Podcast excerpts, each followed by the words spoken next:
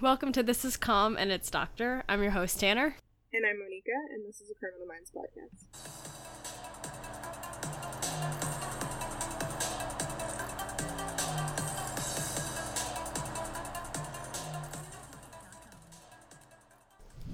Okay. Um, oh my gosh, I didn't write down the name of this episode, but I know it's LDSK. uh, episode 6. LDSK, um, starring Mandy Patinkin, Thomas Gibson, Lola Glaudini, Shemar Moore, Matthew Gray, Gubler, AJ Cook, Kirsten Vangsness, and um, there was quite a few guest stars, but I just picked uh, Thomas Lumberg Jr., who plays Officer Scotty McCarty, Marcus Giamatti, who plays Dr. Barry Landman, and Timothy Omundson, who plays Philip Dowd. if you grew up in like the early to mid 2000s, you know exactly why I'm giggling. Because this man has a pot of gold. okay, I guess I should explain to some people who haven't seen it. Um, this man played a role in the movie The Luck of the Irish, the iconic Disney Channel original movie. He played the villain, and boy did he do it well while he was Irish step dancing and stealing people's lucky coins. um, You're after me, Lucky Charms. you might also know him from Psych, but. Uh, his true, his true claim to fame is from The Luck of the Irish, and I love this episode every time because of that. But anyway, that's my that's my Pouring out for the DCOMs. Um, and then I completely forgot to look up what McCarty was from because he did look familiar. Oh yeah, I didn't look him up. Um, probably because he didn't look familiar to me. I mean, he looked familiar in the way that like he looked like a cop. Like I feel like a lot of cops Yeah. look like him.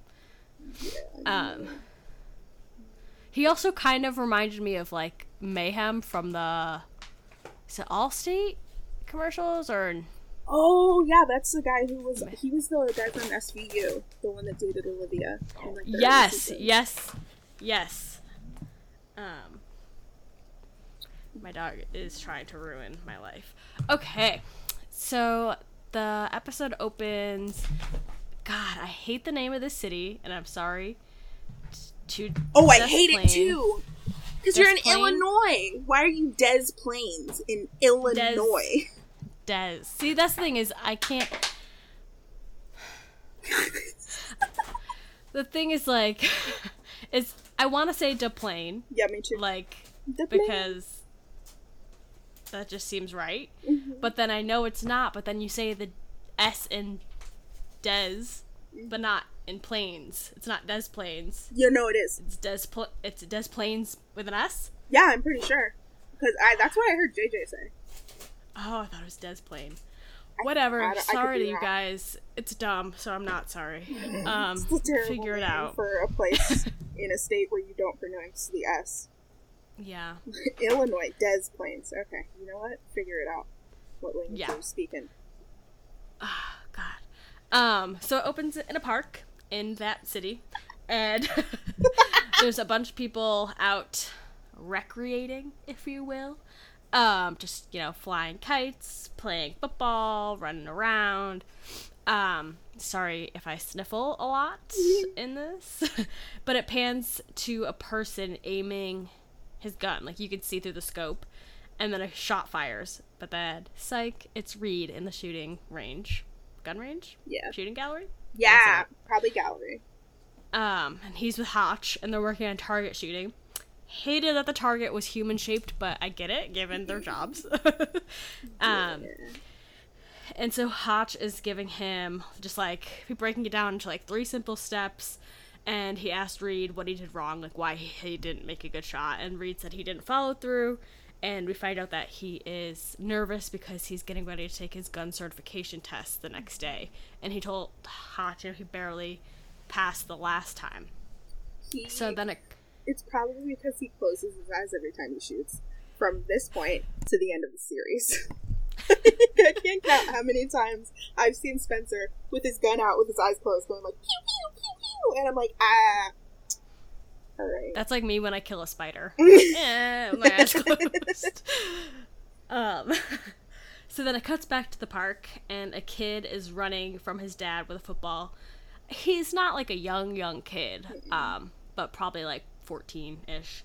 Um, and he's running, and then he turns around and sees dad laying sprawled out on his stomach, not moving.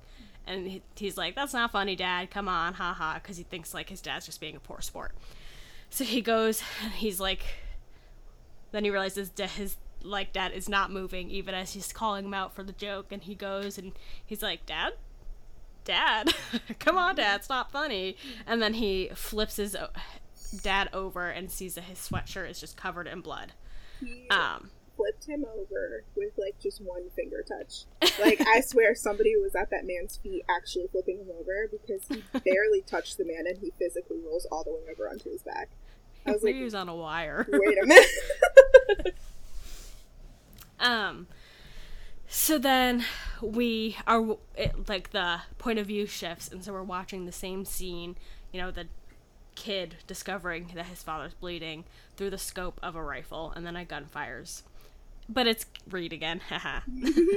um, and he takes a lousy shot, and Hotch makes a very sexist comment and says, "Did Elle teach you that?" it's Shut up. it's because the shot went through the groin, but it's still stupid. Mhm. But it is because he shot the male situated, the or the male presenting figure right in the groin, and so it was supposed. It was early two thousands funny that women like to shoot Yeah. men in the penis. Um, Not doesn't uh doesn't age well. No. Um so Reid said they're gonna take away his gun, and Hotch comments that profilers aren't required to wear carry guns anyway. And Reid comments, "Yeah, and yet you carry two of them." And Hotch bends down, takes his second gun off of his ankle holster, I guess, and uh, makes a couple perfect shots. And then Hotch tells Reid that Gideon had told him that you don't need to carry a gun to kill someone. Reid says he doesn't get it, and Hotch assures him that he will. Really? Because I still don't. Yeah, me neither. Even when they like make this point again later. So, um, it's the next day, and Elle comes in and says that Reid failed his gun certification, and Gideon is unbothered. It's like no big deal. He could retest in two weeks, and Elle and Gideon say don't mention it because he's he'll be embarrassed, and they both kind of like pointedly look at Morgan. And Morgan's like, I won't, I won't. But then as soon as Reid comes in, Morgan teases him for it and hands him a whistle, just like a coach's whistle, mm-hmm. and tells him that, you know, if he gets into trouble to blow for help. He's such an eh. ass Eh. in this episode. like it's not Such a jerk. it's not it's not like funny it's not like hot it's just like why did you make him be such an ass like is that i don't know is it funny to some it's not funny to me like it's just mean Especially because, like, it's not. Like, there are some things that are it's okay to joke about, but, like, Reid is clearly very sensitive about it. Mm-hmm. Um, so then JJ comes up and she tells the team that three victims were shot from a distance at a park and Des Plain. Whatever. And Elle said, a sniper? And Morgan's like, we don't use that word. And uh, for the rest of JJ. Right, right. and JJ explains that the public perception is that the FBI doesn't have a good record with snipers. And Hotch adds, plus the snipers are professional marksmen, which these guys are not. He said they call them LDSK, long distance serial killer, which has been lame from the first time I heard this 10 years ago, 15 years ago. Um, Elle asks, yeah, sorry. so i looked it up um Yeah. did a quick little google it is des plains Des Plaines. which okay. is so dumb Stupid. Illinois, apparently figure it out. I mean, I'm not surprised that it's a real place, but it's definitely not a real place I ever heard of. And even with it being a real place, part of me wondered if they were just pronouncing it wrong. But they wholeheartedly are not. It is Des Plaines. But like Des Moines is Des Moines. Yep. Whatever. And Illinois is. Illinois. But so Elle asks how many long distance serial killers they've caught using a profile, and Gideon says none. So then it goes to the title sequence. Um, exactly. Um, so there, I, I didn't. I don't know if they were at the round table or on the plane. I don't know. I think but they're my next note is the plane. okay. So they're on the plane, and then I had to rewatch this about 15 times because I kept getting the numbers confused. I think it's been two weeks, three shootings, and six victims. I hate when they do that. Uh, I was like, ah. um, one was at a shopping center, one was at a community center, and one was at the park that we saw at the beginning. Uh, there's no obvious link between the victims, and all the park victims have survived, but they don't remember anything. And one victim has a bullet lodged in his spine, I but the think it- surgeons. Sorry, I think I think it was six victims because there was three at the park alone. Yeah. Okay. Yeah. Okay. Two weeks, three shootings, six victims. Yeah. Um. so one victim ha- from the park has a bullet lodged in his spine, but the surgeons can't decide if it'll be safe to remove. Um, they note that without witnesses or evidence, the profile will be all they have because really the only ballistics evidence they would have would be the bullet if they can remove it from the guy's spine. Did you see JJ and Spencer sitting next to each other on the plane? Ah, no. Didn't notice. Yeah. Um, typing too furiously. it's yeah. I definitely coming from episode five, definitely understand that. Mm-hmm. Um. So then, there's the opening book unquote from Gideon, who says Nietzsche wrote, "The irrationality of a thing is not an argument against its existence, rather a condition of it." Yeah, right. I just um, One day we'll get to one that really hits me, and I'll have stuff to say. mhm. I was watching the that show. day. I was watching season four today, and there was one that I was like, you know what, that is a good one.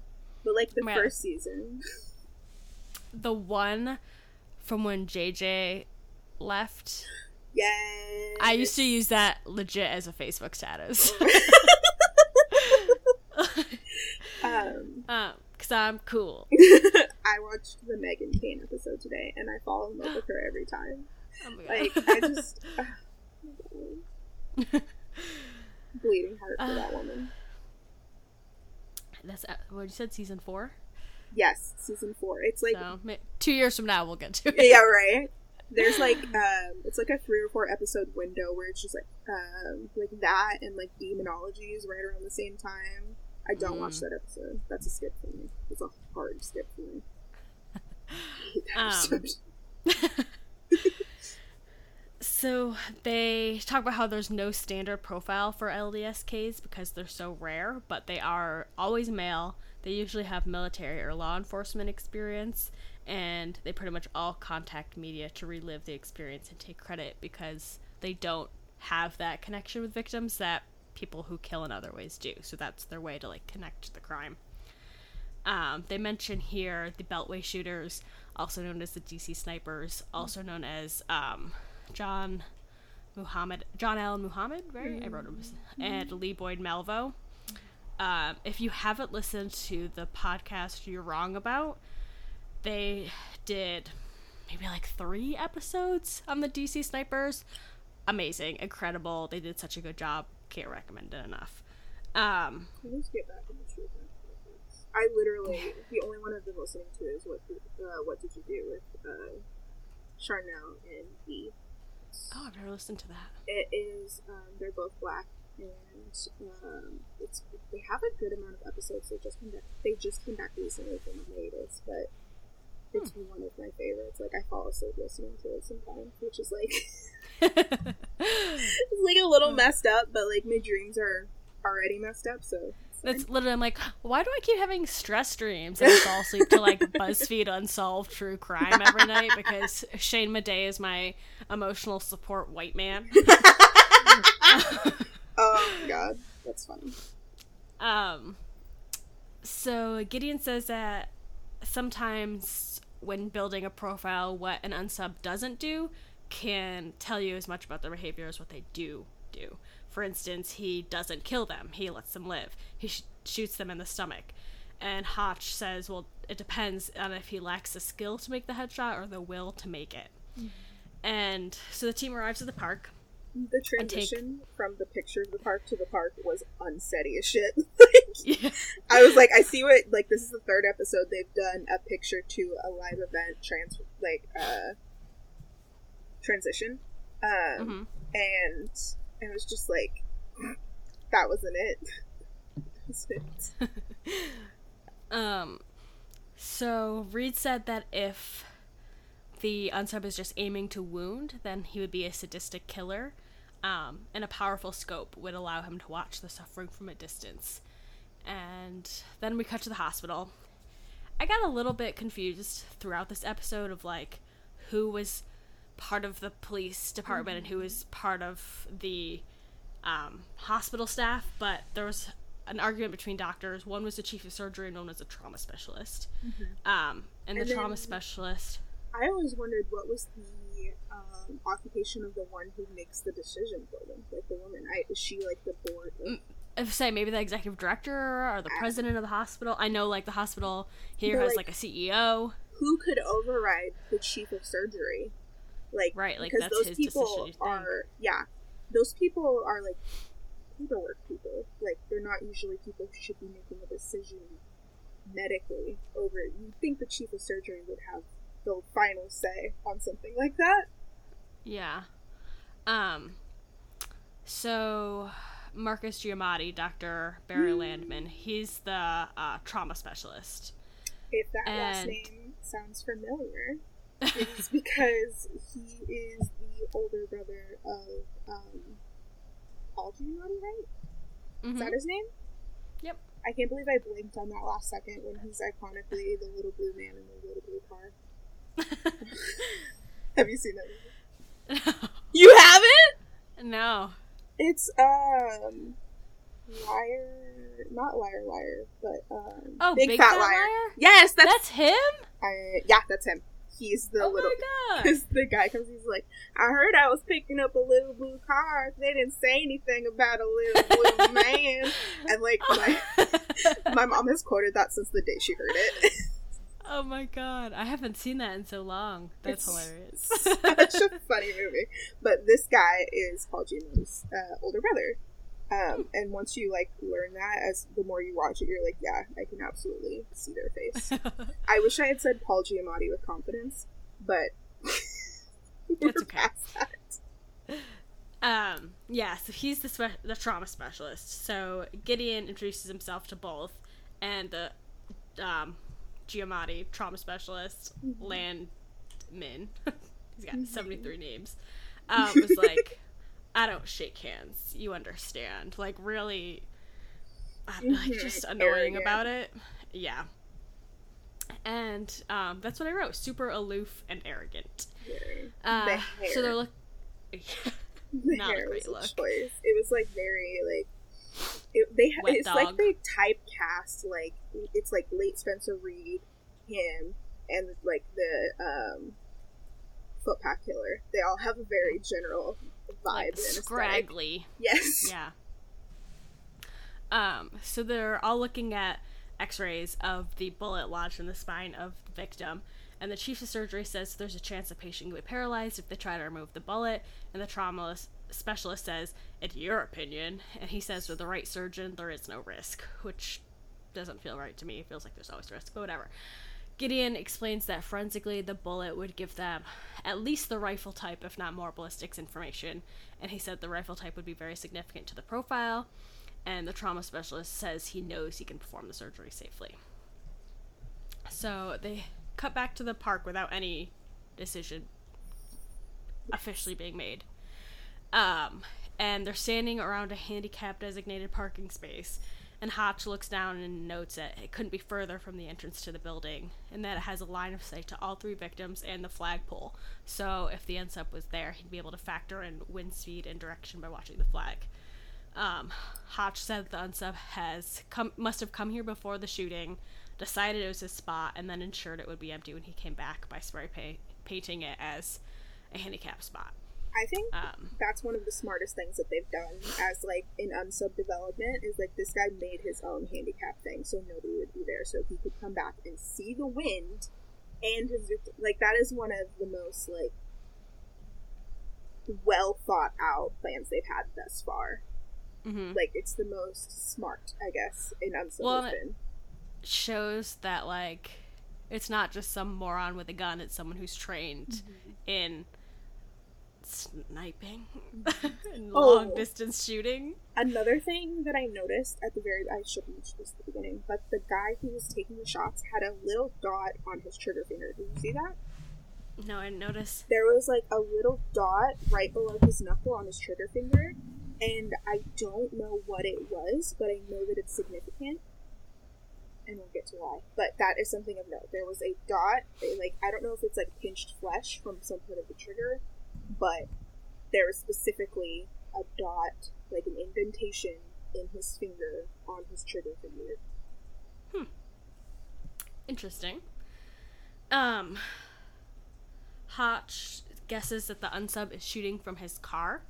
Um, that way he'd be able to get away quickly. He says he's not a sadist, but a sociopath. Sorry. I think this is when they do the um the montage of like how the guy is shooting, like he flips down his license plate and he shoots through the license plate. Is yeah, that that's an now? image that's. I want to say it might be later, but I'm not sure. So the Could thing that makes me giggle about he's shooting from his car to get away fast, how is he getting from the trunk back to the driver's seat? That's a great point. like is he shimmying on the seats and then like does like you know how awkward it is to get from the front seat like from the back seat to the front seat and you're doing that from the trunk. Especially as like a grown man. I'm five foot one, and it's not easy. Right?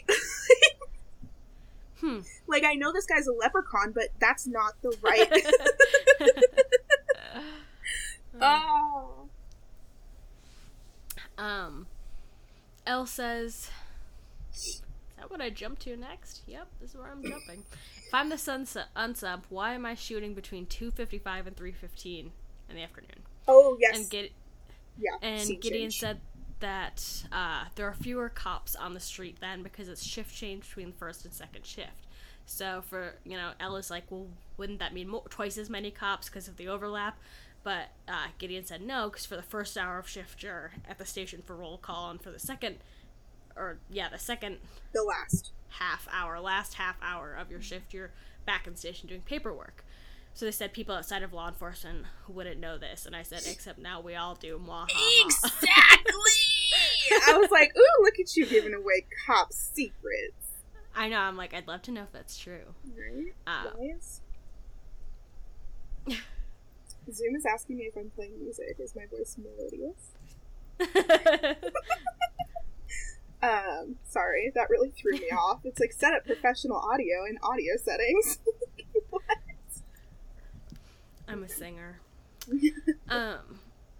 So then we're the trauma surgeon comes in and like with a lot of swagger and attitude hands Gideon a little baggie with a bullet in it.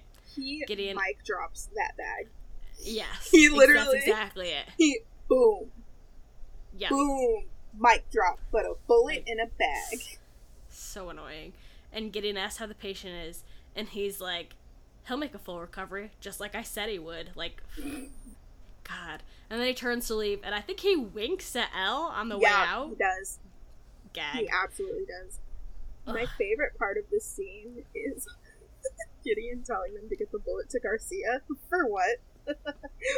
For what? Is she a ballistics expert now? Is she gonna like? is she gonna upload a picture of the bullet somewhere? Like, like Anyone know what this is on Reddit? right? like, anyone seen this bullet before? Crowdsourcing.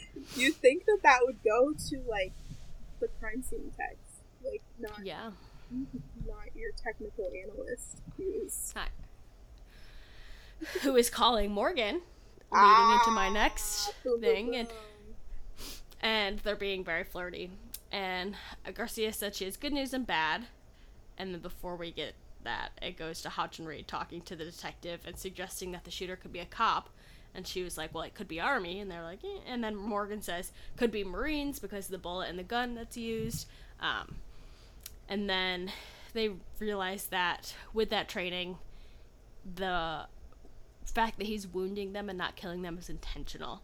Um, so, oh, so what Garcia had been working on was like a geographical profile, which is funny because that's something Reid does in later episodes. Yes. It's like a very Reid thing.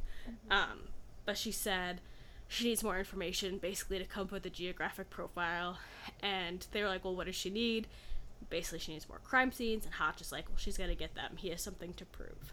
Hotch's hair looks so weird like he doesn't have like that cuff thing at the back of his neck, but it's very poofy on top, and it doesn't make sense. It's very voluminous.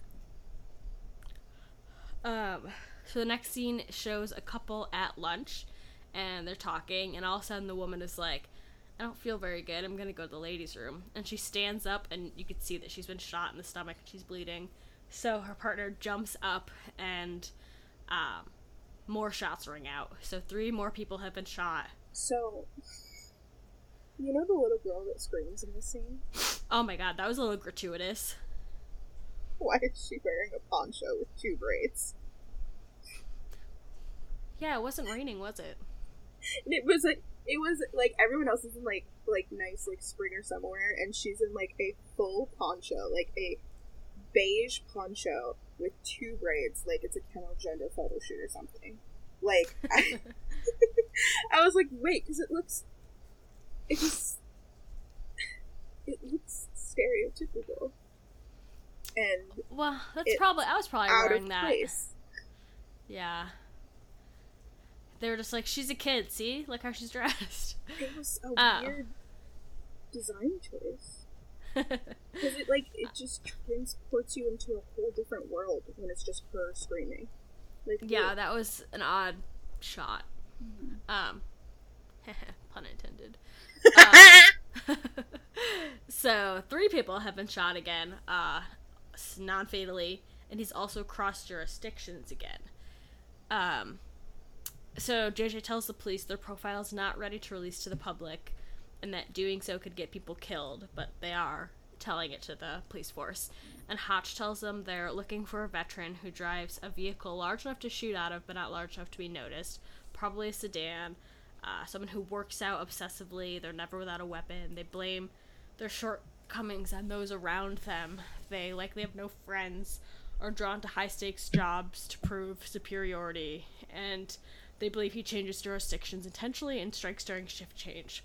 So they says they say this probably means he was or is currently a police officer. did you did you see like the pictures that were flashing up when he was giving the profile? Like at one point, it was the tarot card of death. Oh, well, because I think that was another reference to the DC sniper case. Uh, oh, Because they left it at one of the crime scenes. That was my only guess of why they would do that. Uh, and then one of them was like a guy like pointing a gun into a mirror and like flashing around, and it's not the unsub, and it looks nothing like the unsub. It's just like look at this guy pointing a gun in the mirror. a guy with a gun. yeah. Um, so an officer makes a joke that I didn't write down. I can't remember what it was, but it was just oh, kind of like said, um, "What? What's next? You're gonna say he drives around in a white van?" I have Oh, that's right. way too good of a memory with random quotes from the show. And the per- cop that makes that joke is McCarty. Mhm. So Hotch said they want to reenact the third shooting. Um, and then it goes to Reid telling Gideon he looks like a teacher's assistant without a gun. And he asks Gideon about what he told Hotch about not needing a gun to kill someone. Gideon said the most effective weapon they have is their ability to empathize. Killers dehumanize victims, they humanize killers. He doesn't care whether Reid carries a gun or not. And then he mentions a footpath killer, and it said he had the shot. He had a shotgun to the back of my head. I'm here, and he's not.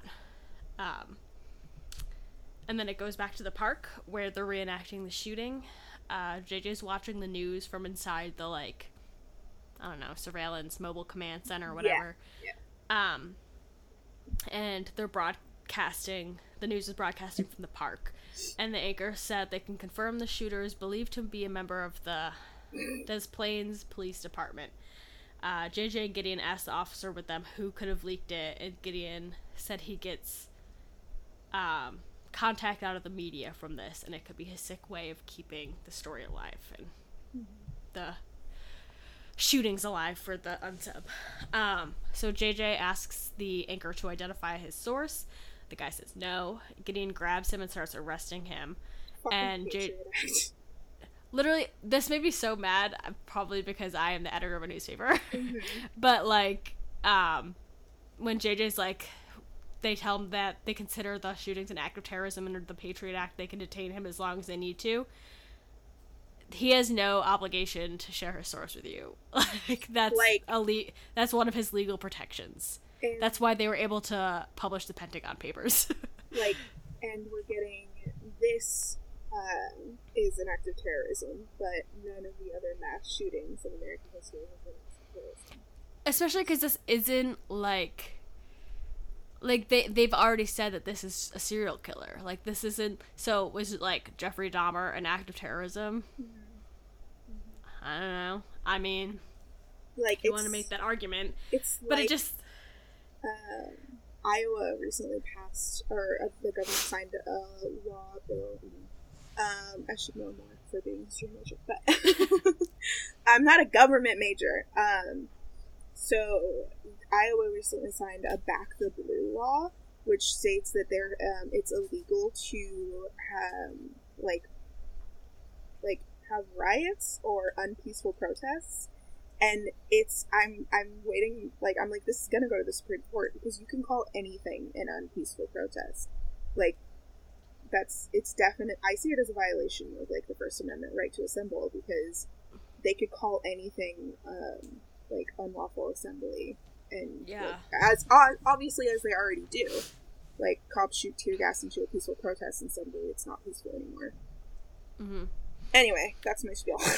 yeah this whole thing made me so mad because the anchor had every right to maintain the anonymity of his source um and so the anchor says that all he knows is his cell phone number and so he gives him the cell phone number this kills me. Garcia answers the phone.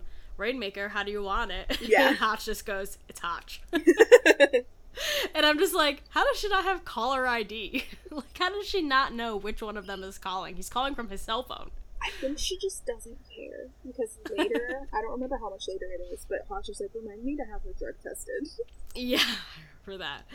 Um, so Hotch asks her to trace a phone number. She does. She identifies that it's from a batch bought by the Des Plaines Police Department, and she tells Hotch the phone's in the park and that it belongs to Scott McCarty. Hotch asks where he is. this kills me. Hotch asks where he is. The detective tells him he's the unsub, and Hotch is like, "Yeah, where is he?" And she's like, "No, he's playing the unsub in So- the reenactment." when they show him in the trunk and you see his like USMC tattoo and he's like has his finger on the trigger, he has that same dot that the unsub had on his finger. oh, That's why I was like, so I feel like it might be specific to the type of weapon that they're shooting. mm-hmm. Um, but they had the same dot, and so like that's I think that's one of the things that was supposed to convince you, like, oh, it's actually him. Mm-hmm. However, Um, so it shows McCarty in the van, and he's watching Elle through the scope, and then JJ, and then Gideon, and he says into his radio, "This is McCarty. What's going on?" And it shows SWAT creeping up on the car he's in because he's in the trunk. Um, so they, I guess it's like a smoke bomb, um, and they tell him to toss the rifle and his sidearm out of the vehicle. Which seems unsafe when Yeah. he just like chucks a rifle. I mean, I guess maybe it's not loaded, but his his sidearm is. listen, guns scare me. Um, if you're throwing a gun, I'm gonna be scared. Yeah, it makes me nervous. Um, so McCarty says he can explain, and then he opens the trunk lid, climbs out, and is promptly arrested or handcuffed by SWAT. So, as they're walking away, he's handcuffed. They're you know escorting him away. McCarty is sniped right in the forehead. He gets shot. Like bullseye. I gasped out loud so loud Yeah, my dog was like, "What?" It's, it's like, a jump scare it is. somehow. But um, right, before that happened, did you see Morgan throwing weed onto the ground when they? like Elle like, ducks behind a tree real quick, and then Morgan just like full body tackles Reid to the ground. But like only Reid, he stays standing, and it's like you're the important one, my little child. Get on the ground. um, but when after he gets shot, all of the SWAT members are like in squat formation, slowly like looking Yeah. around, like they're all in a deep squat, just looking around, and it's well, like I understand what a sniper a sniper is. like I understand that you can shoot accurately from a distance. But as but he's clearly in the park watching this all happen. Mm-hmm. And how he Well- manages to pull his rifle in through the license plate and like no one sees the vehicle? I feel like, do we know for sure he was in the car? Did they show him pulling out? Because that shot had to be from high ground because it got him in the temple, or not in the temple. It got him right in the he- like it got him right Forehead, in the forehead. yeah. And I bullets have like drop right. Like I think that would have to come from above him. I have no idea. I always I- I, always figured it was from like the top of the building or something. Like, Oh no, they show him. They show him, and they. That's when you see him pull it in through the license plate oh, and pull oh. the license plate back up. Maybe so he's in his car. Like, Yeah, like, It doesn't make sense I for that bullet to come from ground level to me. and the fact that he's like in a part, like he, his car is in the open. You can see it in the shot where they show it. And I'm like, how someone gets shot and a team of SWAT and FBI, they can't see a vehicle? It, I don't know. Yeah. Um, and also, how did a vehicle even get that close while that demonstration's going on? yeah. Um, so Gideon makes the point that the unsub went from wounding civilians to executing a police officer, and said sometimes it's about what they don't do. Reid said he didn't pick McCarty at random. Morgan said he didn't take the gut shot. Hotch said why. Gideon said he wants to send a message, and Hotch says nobody takes credit for my work. Gideon said we know if he doesn't make contact with the victim, he makes contact with the media. And Elle points out that he hasn't made contact with the media. So Gideon says then he must be having contact with the victim, but how or where? So Garcia calls and said she's nailed down the geographic profile, and it's centered around two hospitals. Gideon says he thinks it's a case of hero homicide, um, and those types of unsubs are arrogant, conceited, they feel superior to everyone around them. And the detective says, You've just described every surgeon I've ever met. so that's when Gideon decides they should start with the trauma surgeon who removed the bullet from that guy's spine. So that detective, I live for her turtleneck. Like the entire episode, I was like, "Ooh, that looks so nice and soft," and she just looks amazing. I liked her. Mhm. Um, too. I'm looking at her IMDb right now. Her name is Paula Newsome, and I haven't seen. Well, she's. Uh, we're not doing that right now. Go ahead. Um, so they get background on the trauma surgeon, and he was in the army, and getting asked if there if there had been any blow to his ego lately, and the woman from the hospital tells him that last month he was passed over for the chief of surgery position. Uh, Gideon confronts the doctor, who is a total dickwad, is what I wrote. Uh, and Gideon confirms that they're considering him as a, sus- as a suspect. And the guy's um, trauma surgeon said, Would I be less suspicious if I let my patients die? And Gideon said, Absolutely. so, um, this guy then legitimately claims that he's God. And something about his heart in his hands and would you want Would you- God yeah. holding it was a whole weird thing. He's insane. And then he brags about getting laid from some other doctor. Yes. he sucks not so the much. only one who thinks I'm a god. Yeah, he was literally just heinous. I hated him. Mhm. Um, so Reid, my dog almost just fell off the couch. um, so Reid and Hotch head to the ER to talk to the doctor who was allegedly um, sleeping with him during that time period of the last shooting to confirm his alibi. Um, Hotch doesn't think that he's his unsub because he said he's already accomplished in his field and he can only operate on one person anyway. So even if they're shooting three people, like he he can only save one. So they realize that the unsub works second shift in the emergency room. I don't know why this made me laugh, but Hotch takes out his phone and this uh, nurse, I think, um, was like, um, you can't use cell phones in here, and he just like puts it away. I'm like, dude, you're the FBI. Tell Right. her. So my mom is a nurse, um, and I was like, "Why did they do that?" And she was like, "Well, they used to like they they said it would mess with the machines, but she's like, well, that's bullshit." but yeah, it's complete and utter bullshit. Uh, and to this day, there are signs that are like no cell phones, but like they don't stop you anymore because like what nurse wants to be raided by somebody visiting someone in a hospital for losing their phone? You know? yeah, and I get you don't want people just like screaming into their phones in waiting rooms and stuff. No, yeah, super for sure. annoying. I legitimately was in ER with a person who was on FaceTime. I was like, "Is it the time?" no. Um. So Hotch goes over to that nurse and he tells her and starts giving her kind of like a bit of the profile. You missed something. So when they first arrive at the ER, he, he looks at a nurse and says, "I'm looking for Doctor blah blah blah," and the nurse Mhm. is like, "Oh yeah, I'll go get her." Mm-hmm. It's what? it's the guy. Oh, that The was a. The very That's first who- person they talk to is the unsub.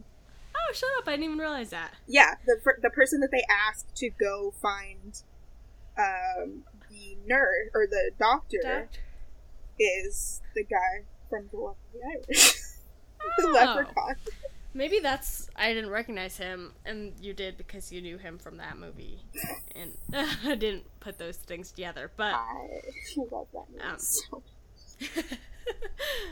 um, and so then it shows Gideon back talking to Elle and JJ, and he says that um, the trauma surgeon has the worst narcissistic personality disorder he's ever seen, but he's not the unsub. So then um, we see the guy. He's in scrubs and a white coat, which was confusing because I think he was a nurse, wasn't he? nurse. So I, I thought white coats were for doctors, but They whatever. so he was wearing both. Um, and he sees the cops and he looks very nervous. And the woman recognizes the man they're describing It says his name is Patrick Dowd. She looks around. Oh, does All right, I wrote Patrick. Let me fix that, or I'm gonna keep saying Philip Dowd. Um, she looks around, says that he's working, but she does she doesn't see him right now. So Reid walks away to tell Gideon, but Dowd clocks him with a rifle and starts shooting. He says nobody moves and nobody dies. So Hotch puts his gun down and the unsub takes it. He yells at Reid to get up and get over with Hotch, and Hotch tells the unsub that Reid's not armed. So Dowd makes his security guard zip tie Reid and Hotch before zip tying himself, and like like their Oh. hands together in front of them. when Hotch picked, like, when Hotch originally picked up his gun to, like, be like, stop, put your gun down to the guy, he, like, lifts his shoulder up to his ear, like he's trying to hold a phone between his ear and his shoulder whenever he has his gun up. And it's just like this. it's so funny. I feel like I hear the whole episode and I don't see it because I'm writing. yeah, that's how I felt with um, episode 5, and that's how I'm gonna feel with episode 7. But I've seen episodes so many times that.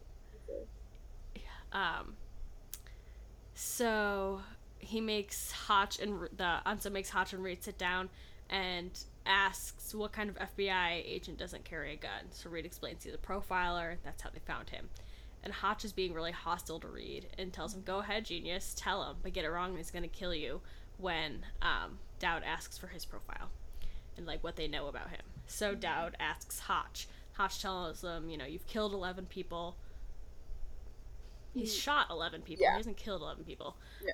Um, he's shot 11 people and he executed a cop in front of FBI agents and he knows he plans to go down in a hail of bullets. Um, so we find out that Dowd was military and police before he got his nursing degree and he's kind of He bounced had around hospital to hospital. He had an Army Rangers tattoo when he was getting the Yep. gun from his cabinet. Um, so Hotch, this, I'm gonna, sorry in advance. So much happened so fast, and it was so hard to write it all down, so I didn't. So you're gonna, you're gonna get as much as I could write I'll- down simply. I can fill in the gaps. Yeah. So Hotch tells them to let Reid barricade the door. And the unsub is like, Why would you want to help me? And Hotch says, you know, they knew he was in there and armed, and they sent him in there with an unarmed kid who can't shoot his way out of a wet paper bag. He said he was set up and he doesn't want to make it easy for them because he's pissed. He's, so he's acting like he's mad at his colleagues and like he doesn't he doesn't care. He knows he's gonna die, so he does. He might as well make it their lives harder because it's their fault. He's in this situation. Mm-hmm. Um, so they use the, the people that are in the ER as a barricade, so that when the cops bust through, like when they hear the gunshots, the cops bust through. There's going to be some casualties in the just um, there'll be like some uh, casualties in like civilians and um, like the hostages. So that he's like saying like, well, if we do it this way, then they're gonna have to live with that for the rest of their lives.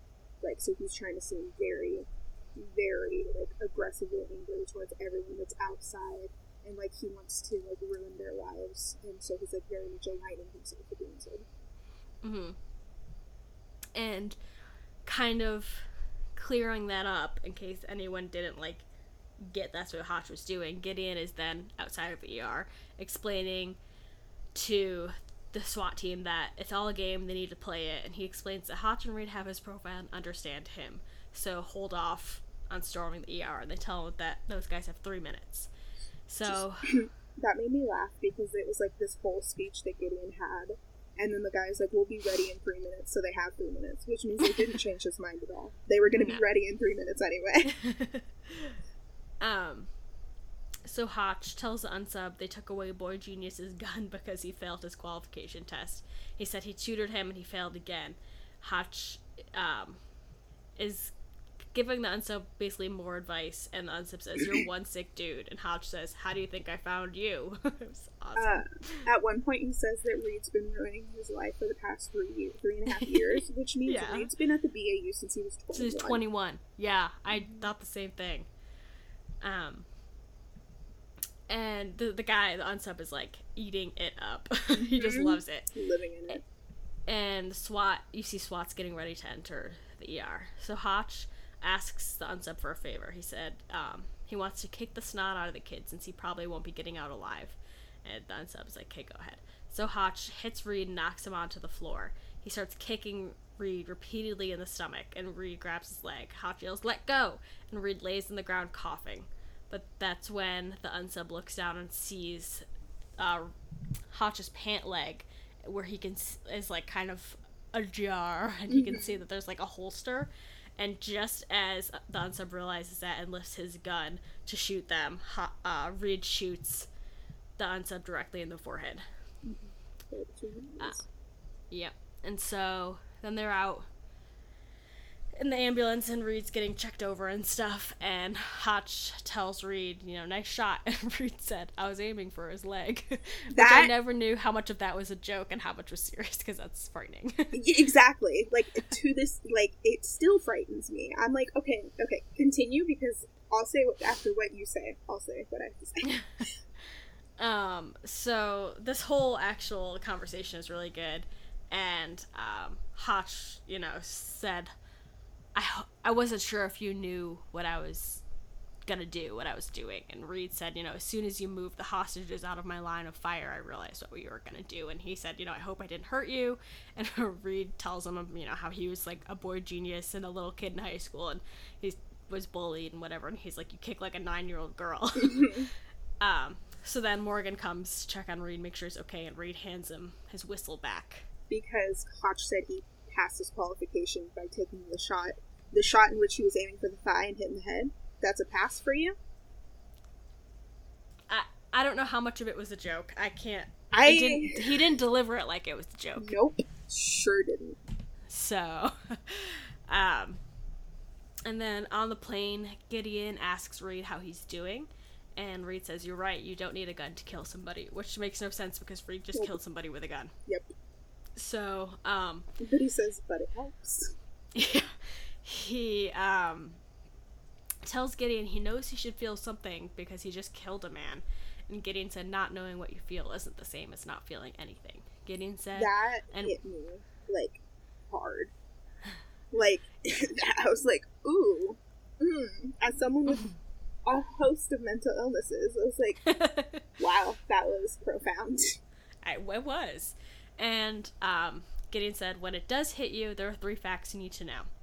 You did what you had to do, and a lot of people are alive because of what you did. And Reid said, What's the third one? And Gideon says, I'm proud of you. No. Dad! Dad! Yeah. um, and I have the end quote, which I don't know when it was delivered. It was at the very end, and it wasn't Gideon. It was Hotch. It was Hotch. Um, Shakespeare wrote, Nothing is so common as the wish to be remarkable.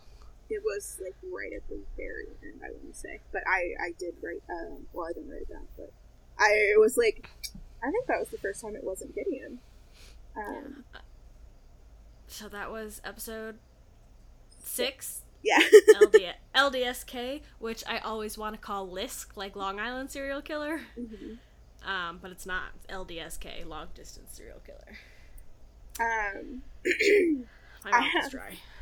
I have no fun facts about this episode outside of um, uh, Luck of the Irish. yes, exactly that. Um, I've looked up his name three times in that movie to see what it is, and then I. I'm gonna lose it. Um, his name is Timothy Omundson, but in Luck of the Irish, his name is Seamus McTiernan. and the Luck of the Irish um, is Ryan Merriman, who was like the it Oh, boy yeah. for Yeah. Disney Channel. Have you seen the Luck of the Irish? I'm sure I did. But Can it was we watch like, it after we're done recording? Oh my god, I don't know what time is it. Don't worry about Uh, it. Maybe. Don't worry about the time. I, I need to. I it's it's so ridiculous. Like it's so. The largest stereotype that you could imagine for Irish people. Like the premise is this kid doesn't know where his family comes from because his family won't tell him. Like his dad is like, "We're from Iowa" or something like that. Like they're white people, and he's mad that he doesn't know how white he is. Um, What is his name? uh, Kyle Johnson. Um, Oh, well, to be fair, that is a very generic white man name. Um, so he has like this, um, this like school project where they're supposed to find out where their roots are from and all this stuff. And um, he has like he's known for being like the luckiest boy like ever, Wow. What's that like? right? And um, he ends up going to this festival, this like Irish festival, and they're step dancing, and he's wearing his lucky coin. And then when he like, um, then all this bad stuff starts happening to him, and he eventually realizes his lucky coin was swapped um, at the Irish place, and so he lost his luck. But when he lost his lucky coin, that was his family's luck, and so his mom starts to turn into a leprechaun. So it was just luck keeping her human? I don't. I can't explain it. I, we just have to watch it. It's it's it's like it's up there with the Thirteenth Year as one of my favorite Oh. Disney Channel original movies. Oh. I'm a Halloween Town bitch. Okay. I own all of them. On I I'm friends with Marnie on Facebook. Shut up, Like Kimberly before, J. Brown. yes, The like OG Marnie before they swapped her out for Sara Paxton in the last that made one. me so upset. And like, You don't notice? that's a good like Hol- the final Halloween Town is a good movie, but it's so not good. her, and that Yeah. sucks. Yeah, Um, I like that one a lot. Did you know that she has been in a long-term relationship with the guy from Kalabar's son. Yes, Yes. Oh And my they- god. It, they it was a reconnection. They weren't together from the movie. They like reconnected after the fact. And then um, Marnie and Cal. yeah. Um, and then did you see all that drama about um, Moze from Ned's Declassified making fun of black people dancing, and then Yes. celebrating her friend doing the exact same dance. Um, people around that time were reposting Kimberly J. Brown just doing the dance along with them, like Marnie knows her place, and I was like, Oh, Marnie. um, my one of my other favorite Disney Channel original movies is Smarter House. Oh my god, Smarters was so good. Yeah, It was like, and that was before Siri even existed. Yep. So, and it was the mom from um, Married with Children. oh. Yeah, that was a good one. Wait, yeah, Married with Children. Um, and then oh, what was the other one? There was the one with the motocross twins. Uh, Yes. Where the girl like cuts all of her hair off so she can compete as a guy in motocross. That's It's like brother. Mulan, but yeah, motocross. um, man, and then just Ryan Merriman was in some good ones. There, and then there was that skateboard one with um, the guy from Lizzie McGuire. Gordo No, or Jake Thomas? The one The she was like in love with. Oh, Ethan Kraft. Yes. Oh my god, there was a boy I went to college with whose name I can't even remember. He was on the soccer team. He was my year. Perfectly nice person, but he looked exactly like Ethan Kraft, and everyone just called him Ethan Kraft, and to the point where I, I don't remember his real name. um, was it? and it's just seriously fun. Um, what that movie was called because it was one of my favorites, and there was like, I think it starred a girl who was like hanging out with like the skateboard crowd. Maybe it wasn't. No, it wasn't him. he was in, he was in a, something called Life is Not a Musical, the musical. the guy who played? Ethan Kraft. He um, what was it? What's that show that Olivia Rodrigo's on? High School Musical, the musical, the show, or whatever. Is like that something what she's insane. Brink. Yeah. It was called Brink, Oh yeah, I and it that. wasn't. Um, it wasn't. Wait, isn't that Ethan Kraft? No, it's Erik von Detten. Oh, is hold on. I know exactly. I can picture him. Is Yeah. he from? I always thought that he was love interest in Lizzie for some reason. But he has those like. uh Oh, he's from Princess He's Diaries. from Prince Diaries. yes. I always like specific. I have just like these memories of him with giant lips. Yeah, the eyebrows and the hair. He does have a very Ethan Kraft look, though. He does very um hot boy in the early. 2000s. Oh my god, he's Sid from Toy Story. Shut up. Erik von Detten is Sid. Oh my god, I love Sid. Uh, yeah, and he's in an episode of Bones too. Hmm. Um, but the movie that I was thinking of was called Brink. A skateboarding movie. What was that one with the two girls that played basketball? Ooh, I yeah. Uh, doesn't That was a yeah. good one too. Aren't they twins? Yeah, basketball Yeah. twins. Um, double teamed. Yeah.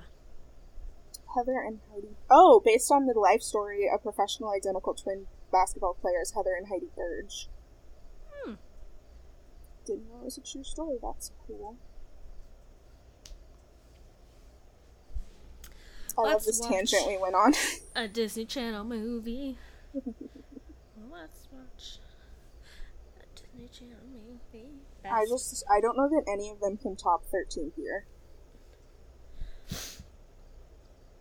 Oh my god, Camp Rock. That was a good one. Cheetah Girls. I just brought up a bunch of uh, Cadet Kelly. Get a. Clue.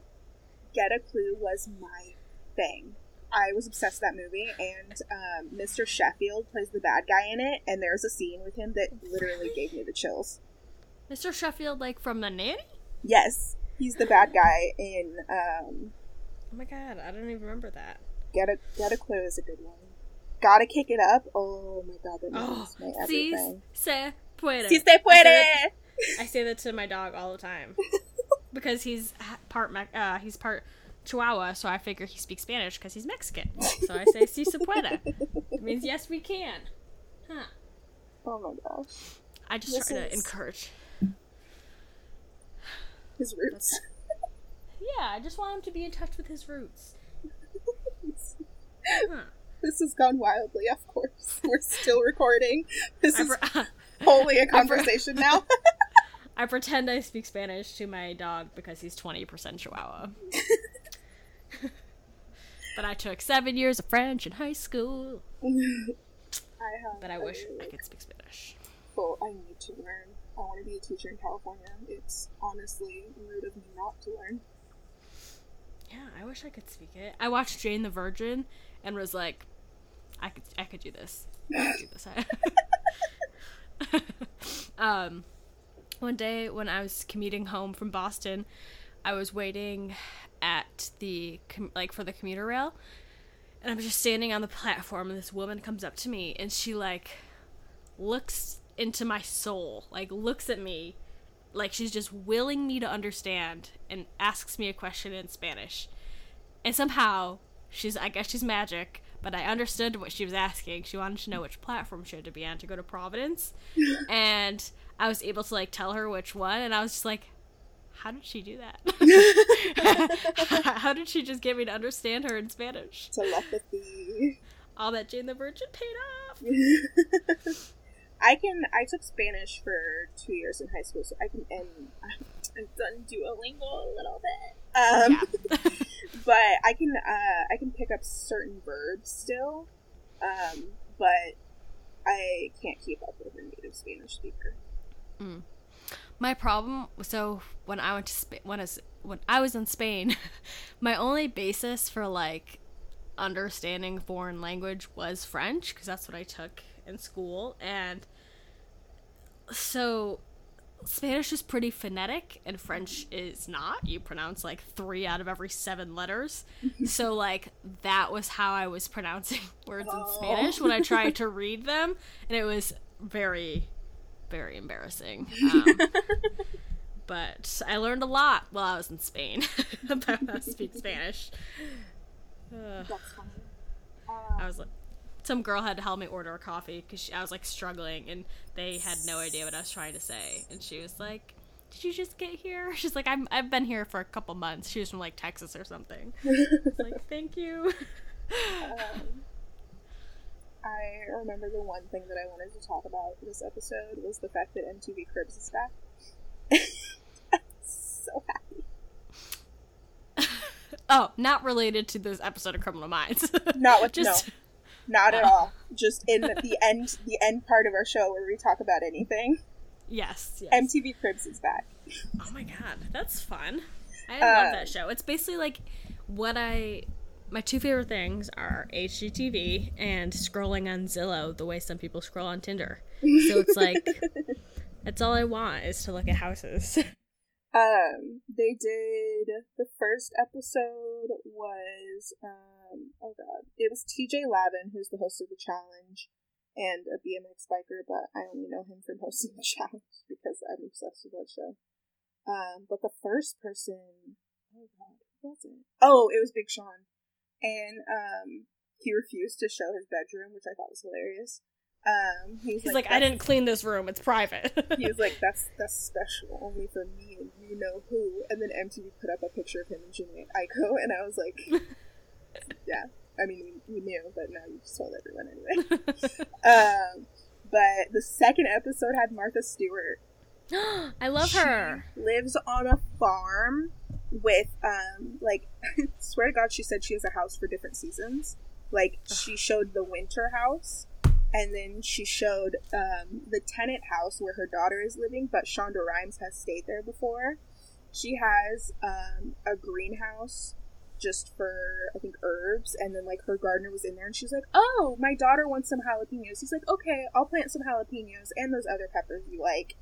And um, oh my god, she has a restaurant quality kitchen, like um, like literally a restaurant kitchen just in her house. And she has horses and she has pugs. And the pugs were like barking at the horses. And there was like a serious minute where i was like one of those dogs is gonna die because the horses started stomping like they were trying like, to squash the pugs like a bug. Did you did you watch Schitt's Creek? Yes. When the when Cuppy the dog gets stepped on by uh the giraffe and everyone's like devastated. And Moira was like well, obviously, why would it be yeah. yeah. Like, uh, oh my god, exactly all I want is just to be rich. Is that so hard? Right? is that so much to ask? I just want to have enough money where I can live in a nice house and not have to work. Is that like it's so looked like... down upon not to want to do anything, but you know deep down everyone wants to not do something. That's my dream. Okay, so I am. If you are a man's, sorry, women, if you're looking for like a roommate, I'll be your roommate, and we could be really close platonic friends, but or like a romantic partners. Um, but mostly, I'm looking for a man who is, you know, I'm 27. I'll go. F- my last boyfriend was 10 years older than me, so I'll go 10 up to age 37 and rich. and you just want to support me? Just let me know. We email us at this is calm podcast at gmail.com. Is this your misconnections flyer? This is put in a photo of yourself um, and your occupation, salary, and health care plan. Thank you so much. well, men and women, I am also available. So, man, you've got double the choices. It's a very recent development. I, like, the last month or so, I was like, you know what? I might be bisexual. Uh, 24? That's like a normal age to kind of figure that out. I have always been attracted to women, but never sexually attracted to women. And now I find the idea of having sex with women not gross when I used to think it was gross. And so it's like, well, I'm attracted to them, and the thought of having sex with them doesn't put me off. So I think I might be bisexual. well, women are objectively hotter than They men. are. That's just a fact. like, uh, there was like a study that said like every there's, there's no woman who is truly straight. All girls are attracted to other girls. Well, because I feel like women are like like I, like women are meant like kind of taught from a young age, probably because of like more of a competitive reason to kind of like take in what other women look like and compare themselves. So like you grow up like admiring beautiful women because you're like, oh, I want to look like that. Like I mm-hmm. wish my body looked like hers. I wish my hair was as shiny as mm-hmm. hers. Like I wish my lips, I had fuller lips like hers. So like you grow up your whole life comparing yourself to you know beautiful women. So like of course you can Yeah, you you know appreciate. I feel like all women appreciate other women for being like attractive. yeah, Whether you want to be with them or just be them. yeah. I think yeah. It took me a while to realize like um, the feeling of like, oh my god, I want to be like best friends with them and be around them all the time, and like like like the actress who plays Megan Kane.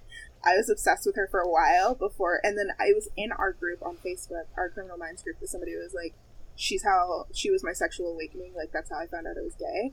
And I was like, "Is that what this is? Is that what my obsession is?" oh my god! With Criminal Minds, I love that. Um, but yeah, she's Wow. like, I follow her on Instagram. Um, there are other like um, the TikTok trend of like, um, do you prefer masc or femme? That's also been uh, doing wonders for my sexual awakening. That and Olympic skateboarding. Ooh, oh, I female. Uh, obviously not the finals because everyone in the finals for Olympic skateboarding besides um, Like Ari children. was a child. Um, but specifically the skateboarder from Japan, I was like, I think I'm in love with her. I didn't see much of the Olympics because I don't have cable. I was, um, I tried to watch gymnastics highlights because I love watching gymna- women's gymnastics. yeah, I watched. men's gymnastics is like It's because Team USA's men's team has been terrible for a very long time. like Um, but I watched like the first week or so. I was watching every event. Like I had two events up on my monitor and then one event on the TV. Like at one point, I was watching volleyball and softball on my computer and uh, surfing on the TV. oh my god, just- the dream. Um, I love the Olympics. I used to race home to watch Michael Phelps swim because I remember so must have been the 2012 Olympics. I was working at an ice cream shop and I kept getting closing shifts that ended at 10 and his races were always at 10:30. So I'd like speed home to try to get home in time to watch Michael Phelps's race cuz I just loved him. so we're at an hour and fifteen minutes. so we might want to wrap it up.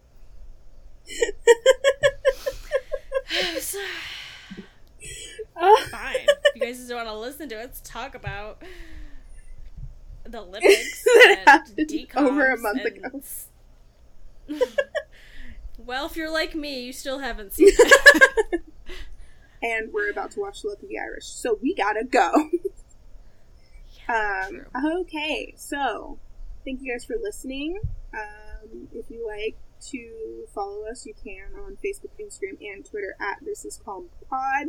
You can email us any information you have about the show. If you know someone who's been on the show or worked on the show, anything like that, you can email us at this is podcast at gmail.com. Um, please like, subscribe, rate, all that fun stuff. Um, we are starting to get some viewers outside, or viewers, listeners outside of just the people who we've invited to watch the show. This is pretty exciting. watch, listen, damn. Um, anyway, thank you guys so much for listening, and we will see you next week with episode 7 of season 1 of Criminal Minds of the Fox. Ooh. Okay, bye. Bye.